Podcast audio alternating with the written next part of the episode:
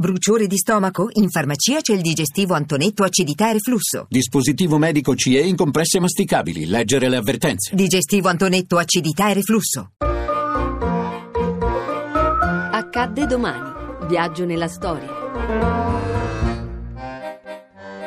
17 dicembre 1981. Il sequestro del generale James Lee Dozier. terroristi stanotte hanno sequestrato un alto ufficiale degli Stati Uniti della base NATO veronese, il generale di brigata James Dozier.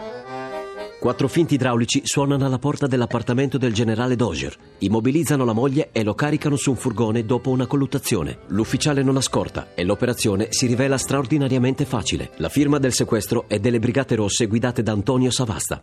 Secondo quanto si è potuto apprendere, il fulmineo rapimento è stato attuato dalle BR prima di mezzanotte. Il generale sarebbe stato rapito da quattro uomini mascherati e si dice armati fino ai denti. I terroristi lo avrebbero bloccato, poi caricato su un furgone dileguandosi nella notte.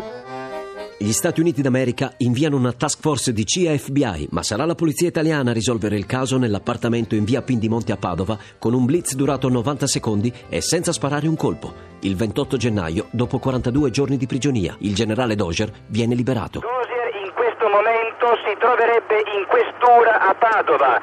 Non si conoscono ancora i particolari del blitz. Vi sto trasmettendo per telefono dall'auto della RAI con la quale mi sto recando a tutta velocità a Padova. Quattro militanti delle Brigate Rosse e del Partito Comunista Combattente vengono catturati e torturati. In seguito alla collaborazione delle BR e di Antonio Savasta vengono effettuati centinaia di arresti in tutta Italia. A tutti gli amici italiani, dal profondo del cuore, dico grazie. Grazie a nome della mia famiglia per le vostre preghiere. Grazie per l'eccellente lavoro delle forze italiane dell'ordine che hanno operato a lungo per la mia liberazione. Grazie.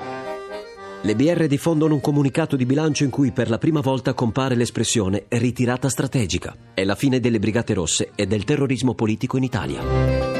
A domani da Daniele Monachella, in redazione Alessandra Rauti, le ricerche sono di Mimmi Micocci, alla parte tecnica Marco Mascia, la regia è di Ludovico Suppa. Il podcast e lo streaming sono su radio1.rai.it.